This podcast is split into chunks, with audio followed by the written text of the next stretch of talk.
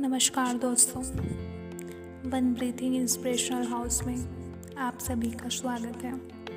मैं आपके साथ सनोवर सिंह और आज का इंस्पिरेशनल थॉट है। Creation is the give practical form to the thoughts of the inquisitive mind किसी चीज़ की रचना वास्तव में जिज्ञासु मन को व्यवहारिक रूप देना है। जब हम अपने विचारों को अपने जीवन में उतारते हैं तो हम अपने आप को बनाने की कोशिश करते हैं। और उन विचारों से ही हम उस चीज़ तक जाने की कोशिश करते हैं, जो वास्तव में हमारे मन को सुकून देती है।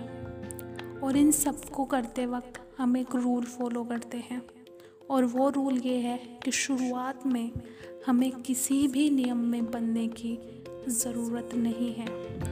आप ये चीज़ देखें कि जब किसी एक नई चीज़ की शुरुआत होती है तो स्टार्टिंग में उसमें कोई भी रूल्स फॉलो नहीं किया जाता। वो बस हमारे मन के अंदर के विचार होते हैं जिसको हम करते चले जाते हैं और वही चीज़ हमें बेनिफिट देती है। ये एक तरीके का मेडिटेशन है, जिस चीज़ को करने से आपके मन को सुकून मिलता है। आप उस चीज़ को देख पाते हैं जिस चीज़ को शायद दूसरा नहीं देख पाता और यही चीज़ हमें बनाने की कोशिश करती है। यही चीज़ हमें खोजने की कोशिश करती है और यही चीज़ हमें आखिरी टाइम तक तराश दी जाती है। इसलिए अपने मन में जब भी कोई विचार आए, उसको ना रोकें।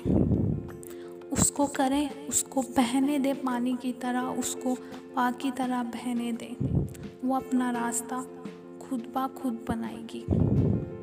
और यह चीज़ आपको, आपकी लाइफ में बहुत काम आने वाली है। इसलिए कभी भी अपने माइंड को बहने से ना रोकें। उसे उस तरफ़ जाने दें जिस तरफ़ वो जा रहा है। क्रिएशन का मतलब ही यही है कि आप कुछ नया करें। रचना, किसी चीज़ की रचना करते वक्त ये नहीं सोचा जाता कि बाद में उसका रूप क्या होने वाला है।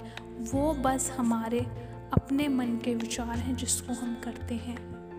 कोई भी चीज़ अगर कोई इंसान बनाता है, आप स्टार्टिंग में देखें, उसका रिज़ल्ट क्या होने वाला है, वो बहुत हद तक वो तय करता है, लेकिन प्रॉपर उसका रिज़ल्ट क्या आने वाला है, वो चीज़ बनने के बाद ही आपको पता लगती है कितने दिन टिकने वाली है, कितने दिन चलने वाली है, उसके साथ आगे चल के क्या होने वाला है, उसका इम्पैक्ट लोगों पर क्या पड़ने वाला है, ये चीज़ सारी बाद में डिसाइड होने वाली है। इसलिए शुरुआत में किसी चीज़ को करते वक्त आप ना डरें कि बाद में इसका क्या रिज़ल्ट होने वाला है, क्या प्रॉफिट होने वाला है। केवल वो चीज़ करें जो आपका माइंड आपसे कह रहा है।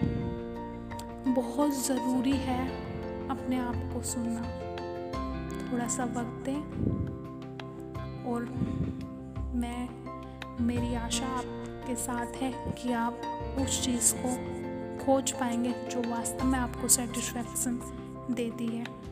Thank you to listen me.